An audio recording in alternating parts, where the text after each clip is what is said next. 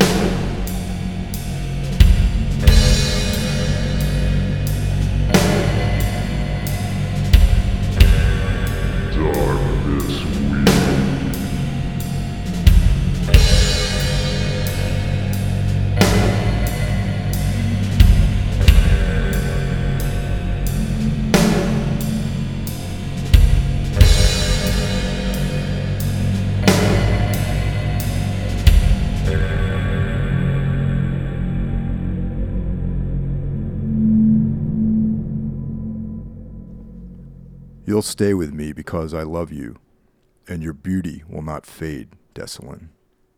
In time, you may understand. Did you ever wonder at the loneliness of immortality? Have you wondered what must be in the thoughts of a man cursed to wander through the centuries? A man doomed to a desolate, unending existence, feared and hated wherever men speak his name a man who can never know peace, whose shadow leaves ruin wherever he passes. A man who has learned that every triumph is fleeting, that every joy is transient. All that he seeks to possess is stolen away from him by the years. His empires will fall, his songs will be forgotten, his loves will turn to dust. Only the emptiness of eternity will remain with him a laughing skeleton cloaked in memories to haunt his days and nights. For such a man as this, for such a curse as this, it is so terrible that he dares to use his dark wisdom to hold something which he loves.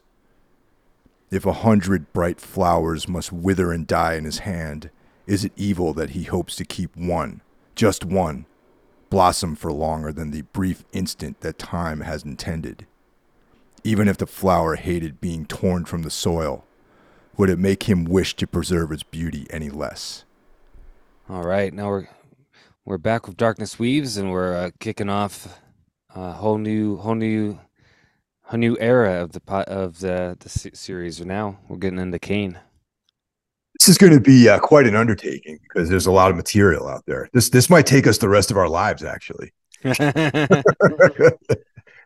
Because yeah, we got. I mean, we got a lot. I mean, on uh on Amazon on the Kindle. I mean, there's six six books. Yeah, six volumes of the collection of the Kane stories, and uh, I have to say, uh, with all of the hardcover, I mean the hardcover, but the actual physical copies being out of print, the only thing that's available are these Kindle collections, which have the worst artwork I think I've ever seen. Yeah, I mean, it, they make like they make like you know those horrible romance novel covers actually look pretty good in comparison. You know what I mean? Like, yeah, they're like they're like even worse than the worst romance novel. You know, it's horrible. But it's the only way to uh to to do it. So that's what we're doing. So we're covering the first volume is Night Winds, right? That's what it's called.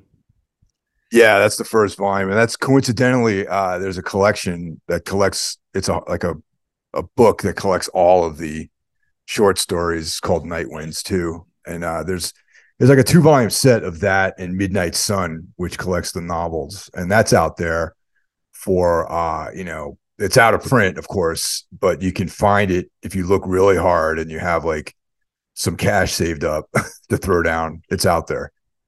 Yeah, I mean, un- unless you get lucky, you're definitely 250, 300 at the at the least for that.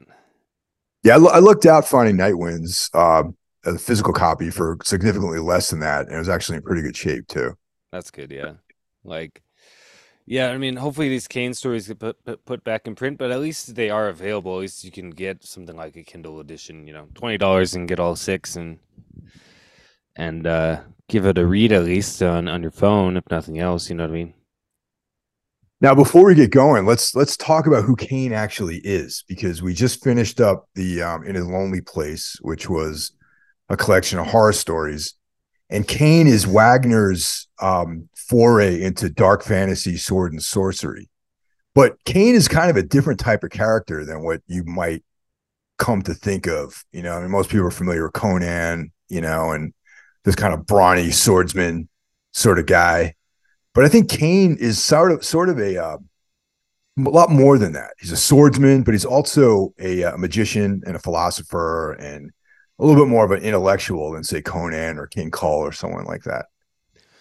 Yeah, well, I mean, it's definitely I don't know if if it's ever clarified or not if he is the Cain, you know, from the Bible, but it, it, it seems to be be pretty much hinted at that that you know he's been around he's immortal you know he can he's been around since the dawn of time essentially wandering the earth and uh hasn't doesn't age and you know kind of stays the same. So he's had enough time to to master a lot of different stuff. So he's like a badass sorcerer and a badass swordsman and you know like i guess he fights with his left hand as well. We learned in this this first story that we read. And uh, and then he seems to be very very like strong too. On top of that, but and uh, he's got red hair and, and I guess bright blue eyes that make people afraid. Essentially, that's how he's described. He uh, he kind of strikes me as being, and he's also very more morally ambivalent. you know what I mean? Like, he's yeah, kind, he's kind of he's kind of an anti-hero. Well, he is an anti-hero. He's he's a little evil while being the hero at the same time, you know, which it does set him aside from from uh Conan and uh as well, you know what I mean? Well, this it's interesting that this story kicks off the uh chronology of uh, of Kane because uh it really speaks to something that is a big obstacle for someone who's immortal, you know, which of course is the um loneliness you know, and if you live forever, if you have lived for thousands of years and you've watched everyone die around you and everything crumble, this this this story really sets the tone for that kind of dilemma that someone who's immortal would face, you know. Yeah.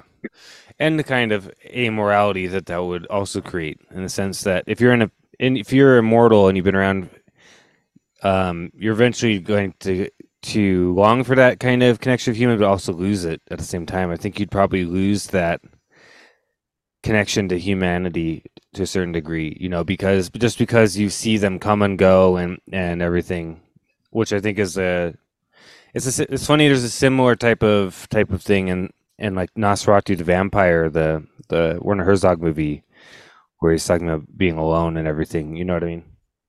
Also, this kind of connects to like that thelemic uh, phrase, uh, you know, do what thou do what thou wilt. That is the whole of the law, and the you know, love is law, love under will. You know, or this sort of that kind of uh, individuality, uh, freedom of immortality, but also just the structures of civilization sort of become irrelevant if you live forever. But also in this story love is like the motivator you know in in the action in this story you know so it kind of connects a lot of different subtexts in this in the story i think yeah the interesting thing about the kane i've read because before this i've read two other kane stories and in one of them he it seems to be set at a time where he's more of an adventurer you know and he's yeah. and he's wandering around and he's like kind of an adventure character. But then in the other one, he's he's not even in the story until the final end. You find out that he's it's like and they're in an inn and you're hearing all these stories about him. People these people talking all these stories, and all of a sudden he shows up and murders. He's like they're, they're in a room with them and he murders somebody or something like that. Like it seems like this story is kind of similar where Kane is like uh character he's a he's like motivating character of the story, but he's also not in it that much, you know. It's mostly about him, you know. Yeah. Yeah, definitely. Uh yeah, actually before we get going, I just want to like break down like where the story first appeared and everything. So yeah. Uh, so this originally appeared in Whispers 10, the August 1977 edition. And Whispers, uh that that uh periodical is what a lot of Wagner's material was published in there. Yeah. And of course, that was edited by uh, Stuart David Schiff.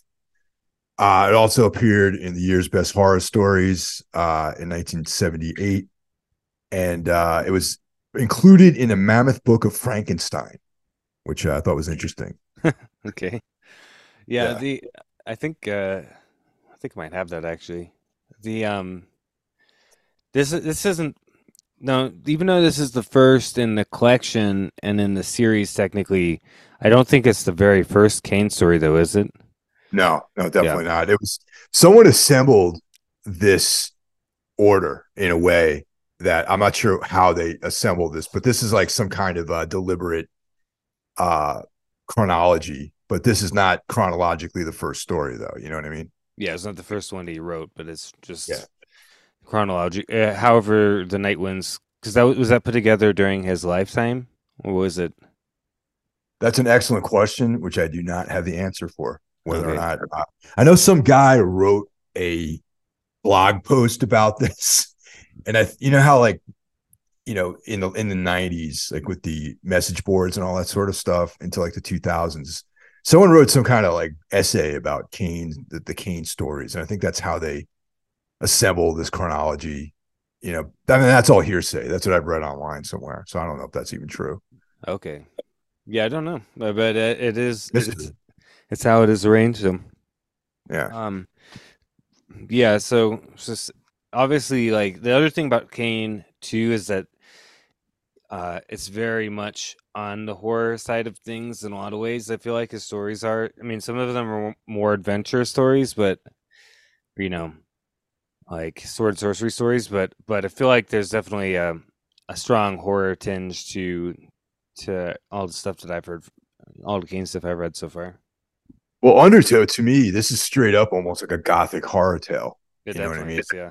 Yeah, it's there's really no. I mean, you know, like you were saying, there's there's some Kane stories where you have a lot of battles and like armies fighting each other and like swordplay and adventure. There really is no adventure in this. It's all very atmospheric. It's all um, gothic uh, undertones. Um, it starts out. You know, the prologue is set in a necrotorium. You know, very much like like once again connecting back to Frankenstein. Um, you know, where there's this shadowy figure figures trying to buy the, you know, the the dead body of a recently deceased lady, you know, and to do some nefarious deed with the body, you know. So right off the bat, it it very much is steeped in this kind of gothic like environment, you know. Yeah, the uh, and of course, and much like with a lot of Wagner stories, um, I had no idea where the story was going at all. Yeah. Like, Especially the first time you read it. Yeah, the first time I read it, I had no idea. When we got to the end, I was like, I was pretty surprised. I was like, oh shit, and and but it's all te- telegraphed at the beginning. You know, he's talking about this woman who hung herself and everything like that. You know, like you, you see you see the, how that is important, like uh, to or like telegraphed later on in the story. But the first time you read it, you don't don't even don't even know what's going on. You know. Yeah, so you know, getting a little bit into the story, it's um, it's it. There's a couple different timelines that they're that are being discussed in this thing. You know, there's like the prologue, which is kind of in between the uh, the one story, one timeline, and then like a more current timeline. You know what Yeah. I mean? So there's three things, and the prologue is kind of sandwiched between the two. You know, so like I were mentioning, it starts off with um, you know, you're in a necrotorium, you know, a morgue essentially, and uh this cloaked figure shows up trying to buy purchase the body of like a recently, you know, suicide victim woman for some nefarious deed, you know, and, and that kind of trails off into what would be the next uh the first chapter of the story, the first section of the story. Yeah, which is um you got like you're introduced to a, a ship's captain who whose uh, crew has left him and and all, everything and he's like kind of he's his his ship got busted up he's like kind of stranded um what is it called Kasserine? What's the, what's, oh the guy's name is uh Ma- Mavrasal no but the, uh, oh oh the city the city is Car Carsuchil Car Carsuchil Car Car once again very hard name to to uh, Car Carsul Carsutial Carsuchial. Yeah, that yeah. sounds about yeah. right. Yeah. yeah. And um, kind of weird. Yeah, and his name is was it like uh Mavrasal, and he's uh the captain of uh, a ship called the Tuab, and uh it's basically his ship got busted up. Uh they had to dump the cargo. His crew abandoned him. he couldn't pay anybody, so he's just like hanging out in the city. Um, you know, hard times for this guy yeah, is it trying to trying to? He got enough money where he's basically only enough money to fix the ship. He couldn't pay the crew, so they all left. Yeah, they all bailed. Like, so he's sitting there, and then all of a sudden he hears a sound, and and he looks over there, and there's a woman hiding like in on the ship, basically. And um, she's described with like auburn tresses, and you know, basically a sex spot. You know, like super hot, like every other woman in, in Wagner's material. Like every all the women in his stories are like super sexy, like you know nice bodies, like all that kind of stuff, you know. Yeah, yeah. Wait, wait, it should be in the 97 stories. Just like in uh in Conan stories team. Yep. And uh so you got this oh fuck. I dropped some stuff. Uh, you got so you got this like sex pot chicken um you know they're he's essentially trying to figure out why she's on the ship, you know, trying to stow away and she's like very vague about like she's trying to escape somebody, you know, all this. And uh, eventually, he gets her into the cabin, gives her some wine. And he kind of comes to find out that that she's basically she's saying that she's like Kane's slave, basically, right? You know, and yeah, once, she's still she loved of... him, but now, but now, now she doesn't. All this stuff yeah there, there's this uh, sense that he's she can't escape him basically you know and her her um her name is Dessylin. And she's actually the, the main character of the story really if you think about it. Yeah she is yeah. You know, Kane, Kane is almost like a supporting character in this because he doesn't even make an appearance in the story really until a you know in flashbacks, I guess, but in in the ending is when you really he's really his presence is sort of known as more towards the end. But the beginning, he's spoken about, and it, the city of uh Car- he has like this kind of um reign of terror, I guess. Like everyone is terrified of him. He's like this evil sorcerer that like lives up in his like spooky tower, you know, and he commands this demon, you know, goes out and does his bidding and stuff, you know. So he's a, an infamous figure in this town and everyone knows who he is.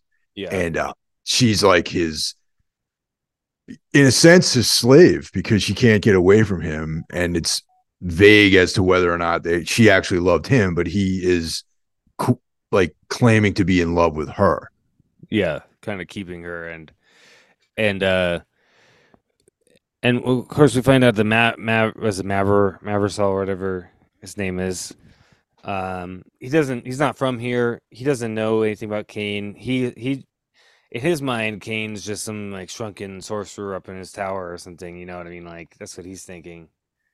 But um, yeah, I found that to be very very funny because um, that's the thing. As like dark and grim as like Wagner's stories generally tend to be, there is a little bit of like sort of like uh, like you know humor, like dark humor in it, where where like you know the, the normally you think of a wizard as this kind of like in, inconsequential like dude who's like small and weak, maybe, you know, is is into just magic and sorcery. And that's what they're picturing Kane as. And Kane, of course, is the opposite of that. He's like this very capable, muscular, jacked kind of warrior, as well as being a sorcerer. You know, I was I thought that was really funny in this story. Yeah, I think it's funny too because he's not the only one who makes that mistake. Yeah, it comes up. Well, it comes up again later Yeah. on too. and um, and so he's like basically trying to to get her to like he's like, well, just come with me, all this stuff, and I forget if they have sex at this point or if it's later, but um, then all of a sudden the the demon comes and knocks him out, and and he wakes up and Deslin's uh been taken away. Yeah. The thing that I find funny in pretty much every sword and sorcery uh story is how quick men are uh are you know they're they're offering money for sex. like like even, even uh Mars Marzava Maz Maz Mavrazal like he's like offering her money to stay and have sex with him in his in his cabin, you know. Yeah, He's like like I'm offering you good gold for what they're gonna take from you on the streets, you know, like that kind of thing. yeah, yeah. Cracks me up. It's like funny. I, Hello. Uh, maybe maybe times times were like that more in the past. you never know, I guess. um.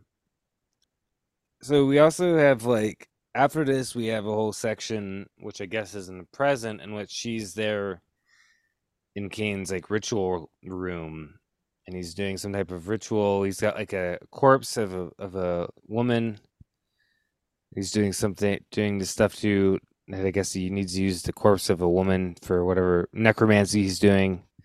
And she's there and we're kind of given it's a little fragmentary though, like the whole thing and how she likes, oh, I hate you, I want to leave, and he's like, but I love you, you're never gonna, you know, you're never gonna leave me, and he makes her drink this like elixir thing. She thinks that he's poisoning her.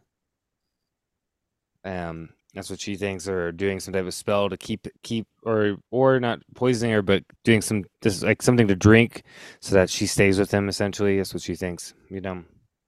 yeah, but the the truth, as we later learn, is darker than that for sure. You Yeah. know, and, and uh that's where like a couple of different things, like like the first time I read this story, like I, I had no idea what was going on really until the very end, and then I had to go back and reread it, and it makes more sense. So the first time, so any guys out there, if you want to check these out, definitely read this one twice because you don't really catch it the first time, but the second time, it's like, okay, now this makes a little bit more sense to me. When you agree with me on that, Carl? Definitely. And also the thing thing that needs to be pointed about Wagner is that although yes, this is a sword and sorcery story, you know, it's very conventional. it- It's not conventional though. It's set in a sword and sorcery world, but it's a very modernist type of fractured narrative with pieces of dialogue taken completely out of out of context in certain sections, you know, where you don't actually you don't know who's talking and who's responding really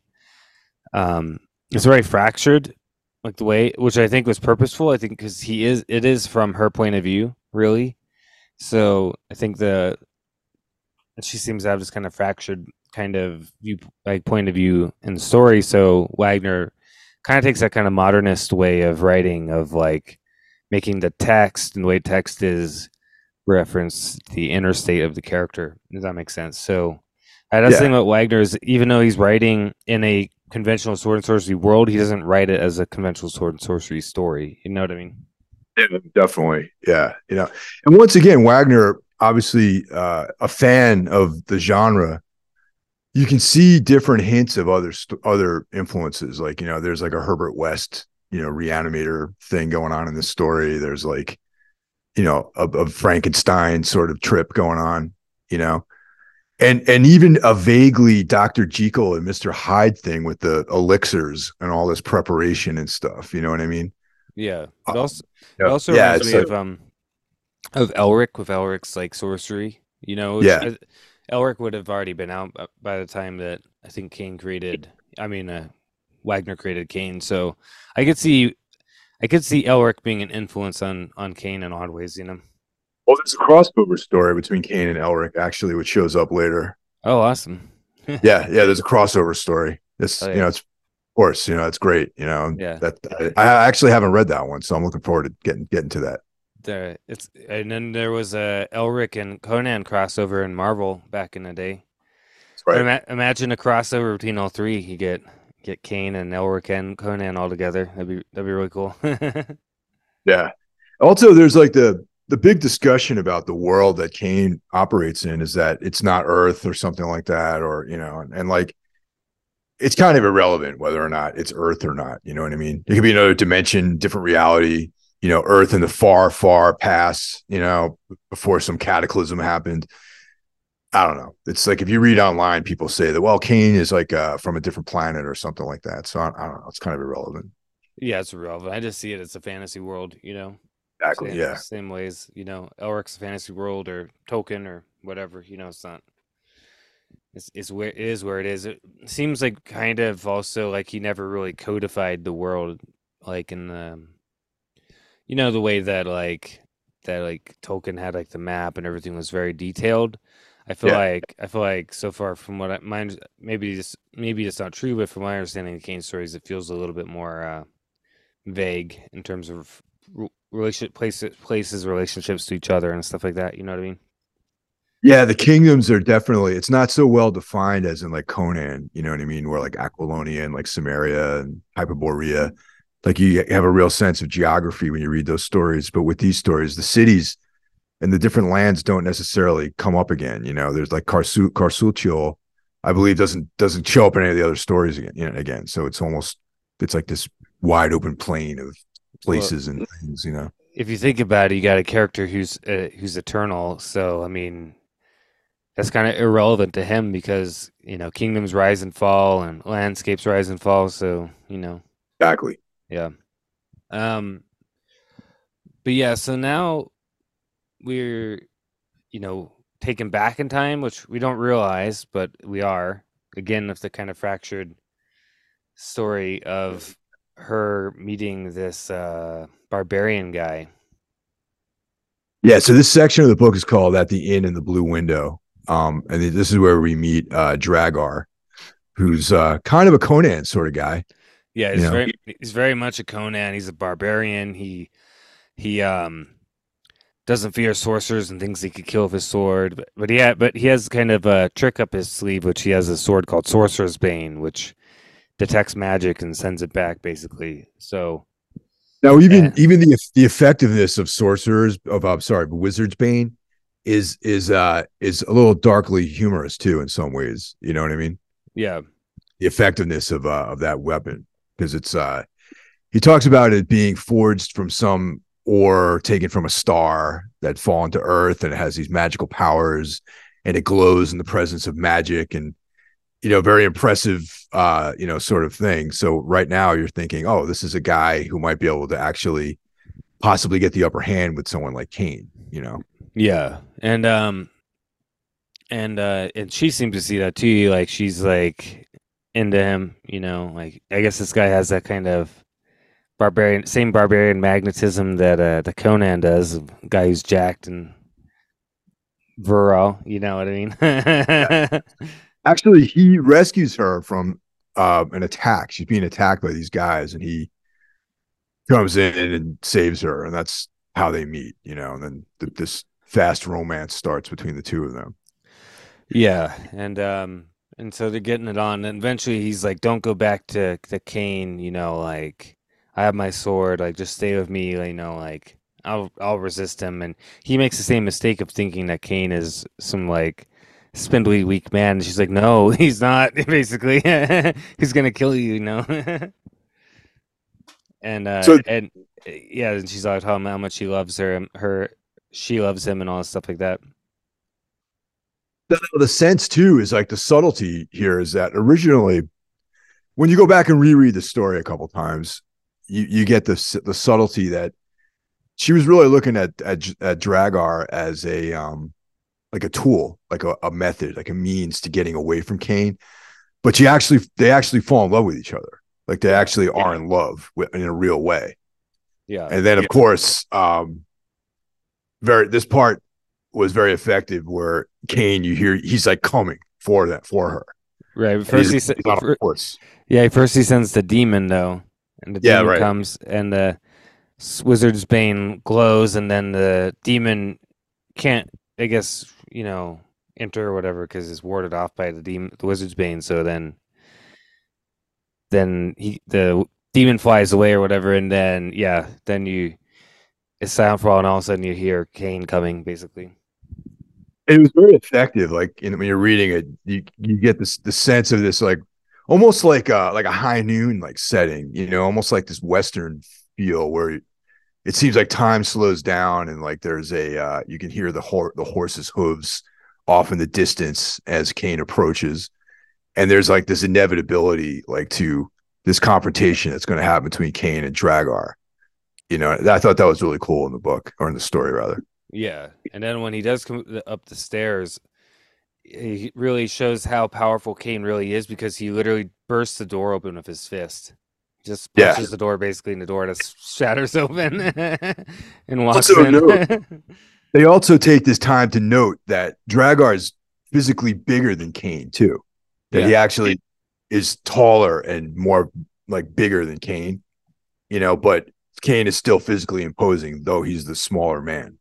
Yeah, and um, and Dragar seems to think like you know I'm I'm faster than almost anybody, so he'll be okay. You know, but Kane ha- wields his sword with his left hand, which is interesting. So, and um, but it but they uh Dragar does give Kane a run for his money there for a while though. I mean they like like literally like Dragar's like trying to hit him like it's you know he's not no it's kind of a stalemate although he's starting to wear down where Kane shows absolutely no sign of wear tiring at all. Yeah, yeah, and but the thing I was going to mention about about uh, Wizard's Bane is that all right, cool, sword glows, right? But it doesn't seem to have any any magical powers, though. You know what I'm trying to say? Like it's well, just a regular sword when they fight when they're fighting. Yeah, like all it did was was disperse the the demon thing, but when it came yeah. down to actually fighting, it doesn't have any any extra powers at all. Yeah, doesn't help I, him I with the fight.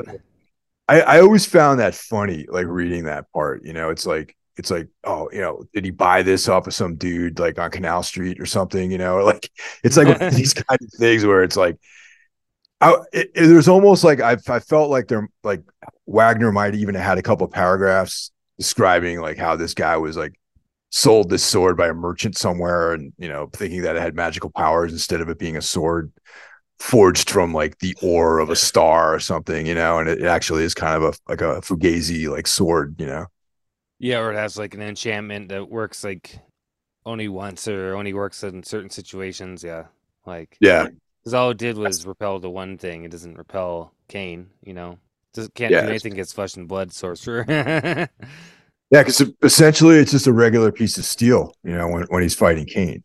Yeah, and um, and they're fighting, and he does get a hit on Kane, but Kane, so Kane transfers to his right hand, but it doesn't slow him down at all. Like he fights just as fiercely with his right hand, and eventually he, uh, I get you know, disarms Dragar, and um, and all the time too, he's telling Dragar about how, oh, she she knew about your sword and knew about you and was like doing this just to like taunt me, basically, you know, like and he, he also makes a statement about um, how he actually engineered this whole meeting because he wanted to have that sword in his collection. You yeah, know, there's like this difference. He suggests that you know somewhat. Yeah, yeah, that yeah. She had the whole thing was kind of was kind of engineered, and um, but then she actually fell in love with Dragar, which was the problem. Um, but then Kane kills Dragar, like you know, putting the sword through him, and then she's like holding his dead body and everything, you know. And uh yeah, so there's that that thing that that um although the whole situation was was kind of arranged in some ways by Kane, it's it was in a weird in some ways it was like uh it became as she actually loved him, so which we, we'll find out later.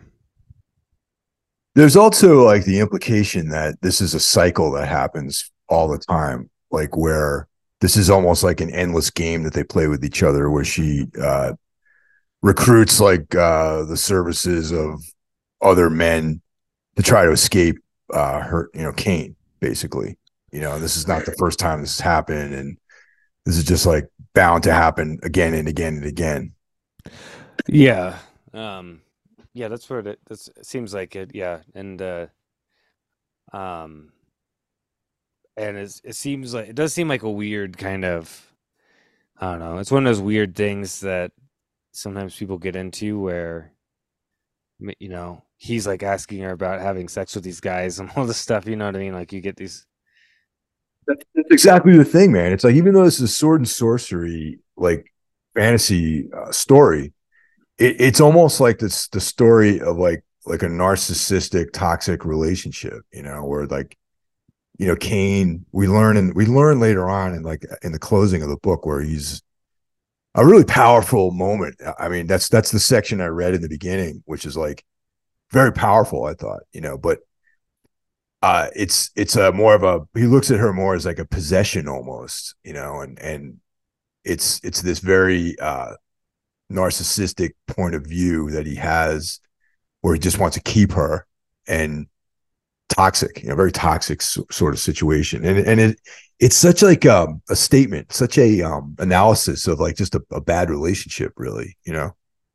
Yeah, which which is another common common thread in Otto Wagner stories. yeah, yeah, he talks a lot about that in his other stories too. Yeah, and um, yeah, like now we so now we go back to present time in which uh in which the Maversol stuff is, is continuing and she's going to see him on, on a ship and having sex with him and you know like he's telling you know basically they kind of uh concoct a plot to uh to murder Kane while, while he's in his uh deep in his necromancies basically right?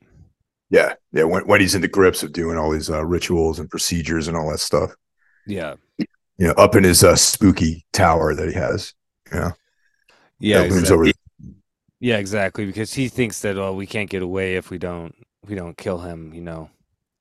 So, uh, so they concoct this plot that you know the next time that she's supposed to be there to drink this potion that he makes her drink, that Matt, the guy will sneak in and then they'll she'll stab Kane, or you know, he'll you know they'll they'll stab Kane to death or whatever. Basically, is what their plan is essentially. Yeah.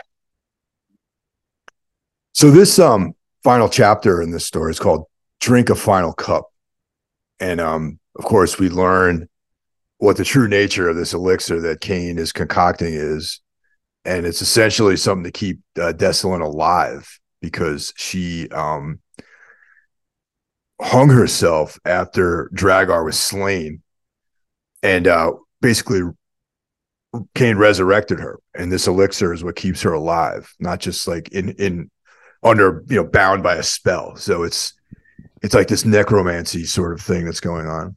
Yeah, and uh, yeah, we find out at, uh, right at the end because because uh, they they do try to do their their plot, but it doesn't succeed, and he just tells them you know, take her away, like you'll you'll you'll regret it or whatever. I forget what he he says, like. But well, then, what happens actually is the last the cup that he concocted for her gets broken, and she just is not able to take that final that you know that dose of the elixir. So she leaves without taking the elixir, and he kind of he lets both of them go, and he's like, you know, I give up on this. Like, have her, you know. Yeah. And, and then, uh, yeah. Then we get that final in in part in which uh the guy wakes up in the boat with a rotting corpse, basically like a moldering, yeah. decayed corpse, like in the bed with him. Yeah. yeah, it's intense. Yeah. But Kane's monologue, which is like, you know, I read that in the beginning of this um episode for the for the intro. It's like so powerful, and you get this real sense of what the bleakness of immor- immortality you know, and this whole like story is basically you you have the sense that he's been alive for probably thousands of years at this point, you know, and he's seen empires rise and fall and everything turn to dust around him, and all he wants is like one thing to to stay with him forever, you know, and and that's it's almost like Dessylin. It's not even about her; it's about he just wants something to, to keep with him throughout the eons, you know, and um, he justifies like even if that to take to preserve the beauty of like one flower, even if that flower did not want to be plucked from the soil, like something along those lines. Like, even though against her will, even though she would rather have stayed in the world of mortals, he thought it was justifiable to take her out of the world of mortals to just to be with him. You know, this self, very selfish, you know, very self-centered, uh, like move. You know, and it's like Kane is the bad guy in this story, man. He's like a total villain. Like he's the va- the villain in this story. There's nothing heroic about him at all. No, yeah, and um, yeah, and it, I get the feeling that um, that she would do things like that to make him jealous, like when she was alive. But then she fell in love with Dragar and killed herself. But now she is doing this because she wants to get away from him. But because she's dead, basically a reanimated corpse, like she can't really seem to remember certain things, or like, her consciousness is somehow kind of messed up a little bit. You know what I mean? Like, Yeah. seems kind of fragmentary. Like she's just kind of doing things and um and kind of bringing all these other guys into to it that he keeps murdering. Like, and he thinks, I think he thinks that she's just doing it for her own amusement or something. When I think she genuinely actually does hate him. You know, after what happened with Dragar. You know what I mean? Now the thing, you know what what I, I thought about like recently, like after rereading this a couple times, was the um the dirt the, the amount of time. How much time do you think passed between Dragar and Mav-? Mavrisol? Do you think it was like hundreds of years have passed or something like that? Probably, yeah. It It's seems like, that's the sense I yeah. get too. Is that it was from? It wasn't just like in a matter of like a like a, like a couple of years or whatever. It was like the drag the Dragar thing happened a long time ago, and when she killed herself, and he was reanimating her and keeping her young, all for like maybe a hundred years. And there's been this cyclical thing of her finding other men to try to help have her escape, and finally, he sets her free just to like wither away. You know? Yeah, exactly. And it, it's like he's keeping her alive because he can't. Because he want, yeah, because he wants to keep her there, even against her will. Like he wants to keep her alive, you know, in this undeath or whatever. And it's very egotistical and uh, monomaniacal in a lot of ways. Yeah. but but I think it's it's really driven by his own sorrow and his you know you know sometimes you get into those like lonely I'm lonely and depressed type of mindsets like you can actually Oh, yeah. get very egotistical you know what I mean Yeah, and and and think about that loneliness and depression like over eternity you know for like with an immortal sort of vibe to it you know it's like even him even him saying like even love is probably a hollow word to him at that point you know I, I love you you know like what does that even mean as someone who lives forever you know who's watched everything crumble and fade and wither away you know? Yeah it's just a kind of passing fleeting emotion for for something like that. I'm sure you know like they kind of can see that. The uh yeah I mean McCain's definitely not the good guy in the story which is what I mean like when I said at the beginning he's kind of an anti-hero I mean in, in stories he can be a good guy sometimes but he's he's very uh very complicated gray character you know? Yeah yeah even even more so than elric you know like elric is another anti-hero but like Kane Kane is definitely more almost more evil than any of these other quote unquote anti-heroes you know? Yeah, like Elric is an anti-hero in a way, but but he actually has a, a kind of some type of sense of wrong and right, which is you know what separated him from the from his own people and everything. You know, like he's much more is a sardonic hero, but he's more of a hero than Yeah. Kane is is definitely uh you know he, he he's the end he's what is what he's the protagonist of the stories doesn't mean that he's like the good guy all the time you know But in this story, I don't even. I, I would say Dessylin's more the protagonist really than Kane. You know, she's Yeah. in most most of the, the text. You know, Yeah, and it does seem to be written from her point of view, view in a way, you know. Not, so it's like, um, like I said, he's kind of like a presence, like a lurking presence in this in most of the story. Like, and the presence is is creating fear. You know, he seems kind of, uh, yeah, like a character that makes other people afraid and and uh, um, has this ominous, sinister aura around him. You know what I mean? Yeah. Man, this stuff would be in this day and age would be such like such possibilities to make this into like an ongoing like series or something like that if it was done well. You know, Yeah, or yeah, if somebody did maybe even did something where you could uh um do you know every each episode was like a different story kind of. yeah, Yeah, for sure. You know, and and because there's such a, a a wide open, you know, world that you can do because he's immortal. You know. Yeah. yeah but you would you would need someone like Robert Eggers or something to make this. You you really couldn't just hand this off to some hack to do it because uh, they would just turn it into like you know Rings of Power or something like that. Yeah, exactly. Yeah, to do Kane right and Wagner right, it have to be somebody who like like Robert Eggers who can handle like darker subject matter and you know make a make an adult movie. You know what I mean? Like because I think in the wrong hands, that you could have somebody try to turn Kane into like some like goofy like you know uh like like you know like how they did with the Kull movie. You know what I mean? Exactly. Yeah. You know, surprisingly, I, to my knowledge, Kane have. Do you know if Kane has ever had a comic book treatment? I, I don't think so. I don't think yeah, so. I don't, I don't think so. Yeah. You know, Elric, Conan, Kull, Solomon Kane, you know, they've all had little forays into the comic world, but never Kane, you know? Oh, and and uh, off topic, but something I want to mention real quick is there's they're making uh return of the Savage Swords of Conan, uh, black and white magazine. Really coming, coming out in February? Yeah. Oh, wow, Who's publishing yeah. it? Forget the name. It's like the new Conan publisher. I forget the name. Um, oh, uh, yeah, Titan or something like that. Yeah, Titan. Their yeah. their main comic book series is really good. I've, I've been getting that, so I'm looking forward. To us, I mean, a Savage Sword magazine, Black and White magazine, back coming back is pretty cool. It's all new stories, or is it going to be adaptation? You know, once again adapting the Howard stuff, or I don't. I think it'd probably be news stories, but I don't know. What I what I saw just was a cover reveal and saying it's coming out in February. So looks pretty cool. You, you, recommend those Titan uh, Conans? Yeah, so far. I mean, they're only about four issues in, but I definitely recommend it. It's really good so far. Like you're not. You're like the second person who's told me that they're pretty good. Yeah, uh, and the art art is good. Um, I'm in, I'm enjoying it so far. I mean, that last Marvel run was pretty good, but uh, this one's shaping up to be better, actually. Okay, so there's four out so far. Yeah, it's four. Yeah, yeah I got. I got a uh, good Conan is always always a good uh good thing to read.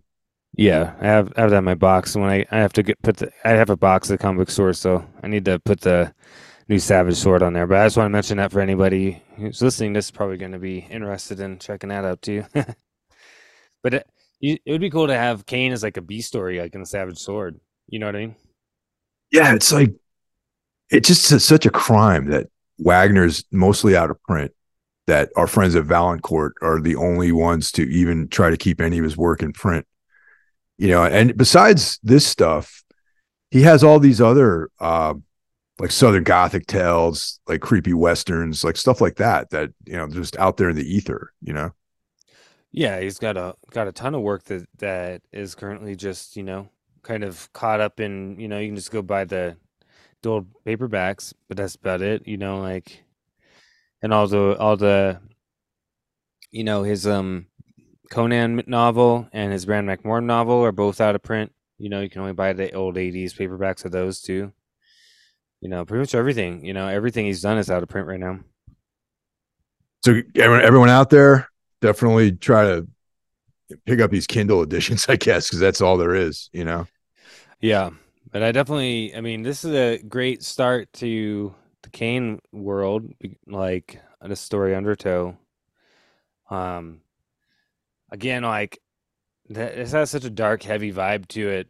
That's one thing I really love about about Wagner is how his stuff's actually like very adult and modern in a lot of ways, you know. Yeah. And and there is always just a tiny bit of dark humor in there too thrown in.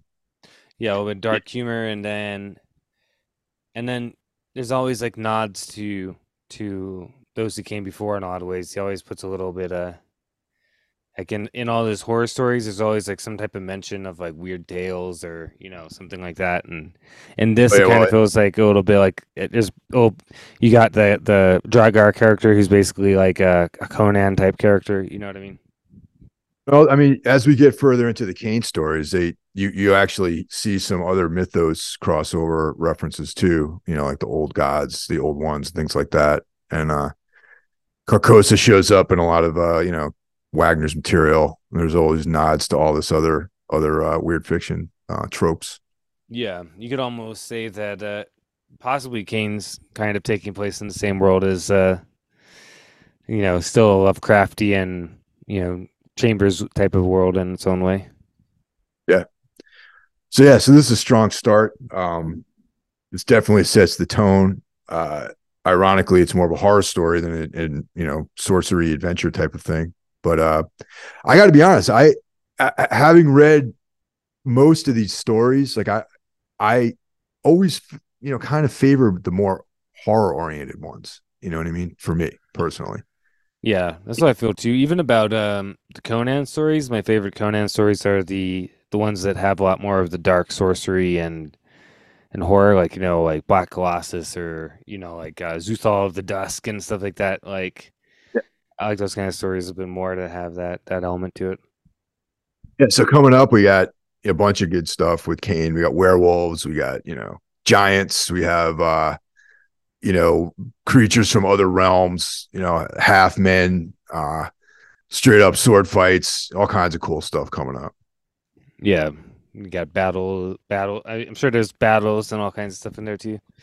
Yeah. Yeah. Um, yeah. I mean, this is the beginning of a of a thing, and and then when we get to the the novels, we'll have to figure out how we're going to uh, tackle those because we'll have to either do try to do it all over one episode or break it up into like two episodes or something? Yeah, that might be those might be multi-part explorations. You know what I mean? It might yeah. be might yeah. be better to do that in like one or two parts or something, just because of the you know covering a novel is a little bit different. Yeah, we haven't we haven't done that yet, but I mean the novels are probably like are all like what a couple hundred, three hundred pages long, something. Like yeah, they're not they're not very long. They're still you know they're short novels. Yeah, so I mean probably probably two episodes, I'd imagine to cover them properly, we just we'll just go okay. We'll we'll cut it in half and you know tackle the second half. Yeah, yeah. But we got a, we got a bunch of stories still left, and then how, there's four four or three novels. So four novels. Three novels. There's three. Yeah, Bloodstone, Death Angel, Shadow, and uh Wait, isn't Darkness Weaves the name of one of the novels? Hold on a second. I'm like, it's like bump blanking. Yeah, Darkness Weaves is a novel, I think, right? Yeah, Darkness Weaves. yeah. Should have knew that should have knew that right off the bat, actually, but yeah. Yeah, Darkness Weaves is, is on the novels, yeah. Um yeah. And uh I was just looking real quick the because on uh on here we got Night Winds Bloodstone, the Book of Kane, Death Angel Shadow, Dark Crusade, and Darkness Weaves. So Bloodstone, Death Angel, Shadow, and Darkness Weaves are the are the novels. So Book of Kane has like uh, five stories, and then uh, Dark Crusade. I'm just checking to see. Uh, that looks like it's a novel. So there's four novels. Okay. Yeah. Stand corrected. Yeah, so there's two books of short stories and four novels. So yeah. So and this story, this one has uh, um, how many stories? It's got one, one, two, three, four, five, six, six stories. So there's a total of uh, eleven stories and four novels. So we'll be at this for another year and a half before we get through through Kane. good. That's good, man. Actually, almost two, almost two, almost two years. Yeah, because it'll be. Yeah, we got a lot of material to cover. You know, yeah. and then we got to try to find a way to cover, to find find the other stuff too to talk about. There's other material. Like he has this like uh like weird Western character. There's like two short stories. I can't remember the guy's name though. Um, I'd like um, I'd like to read that because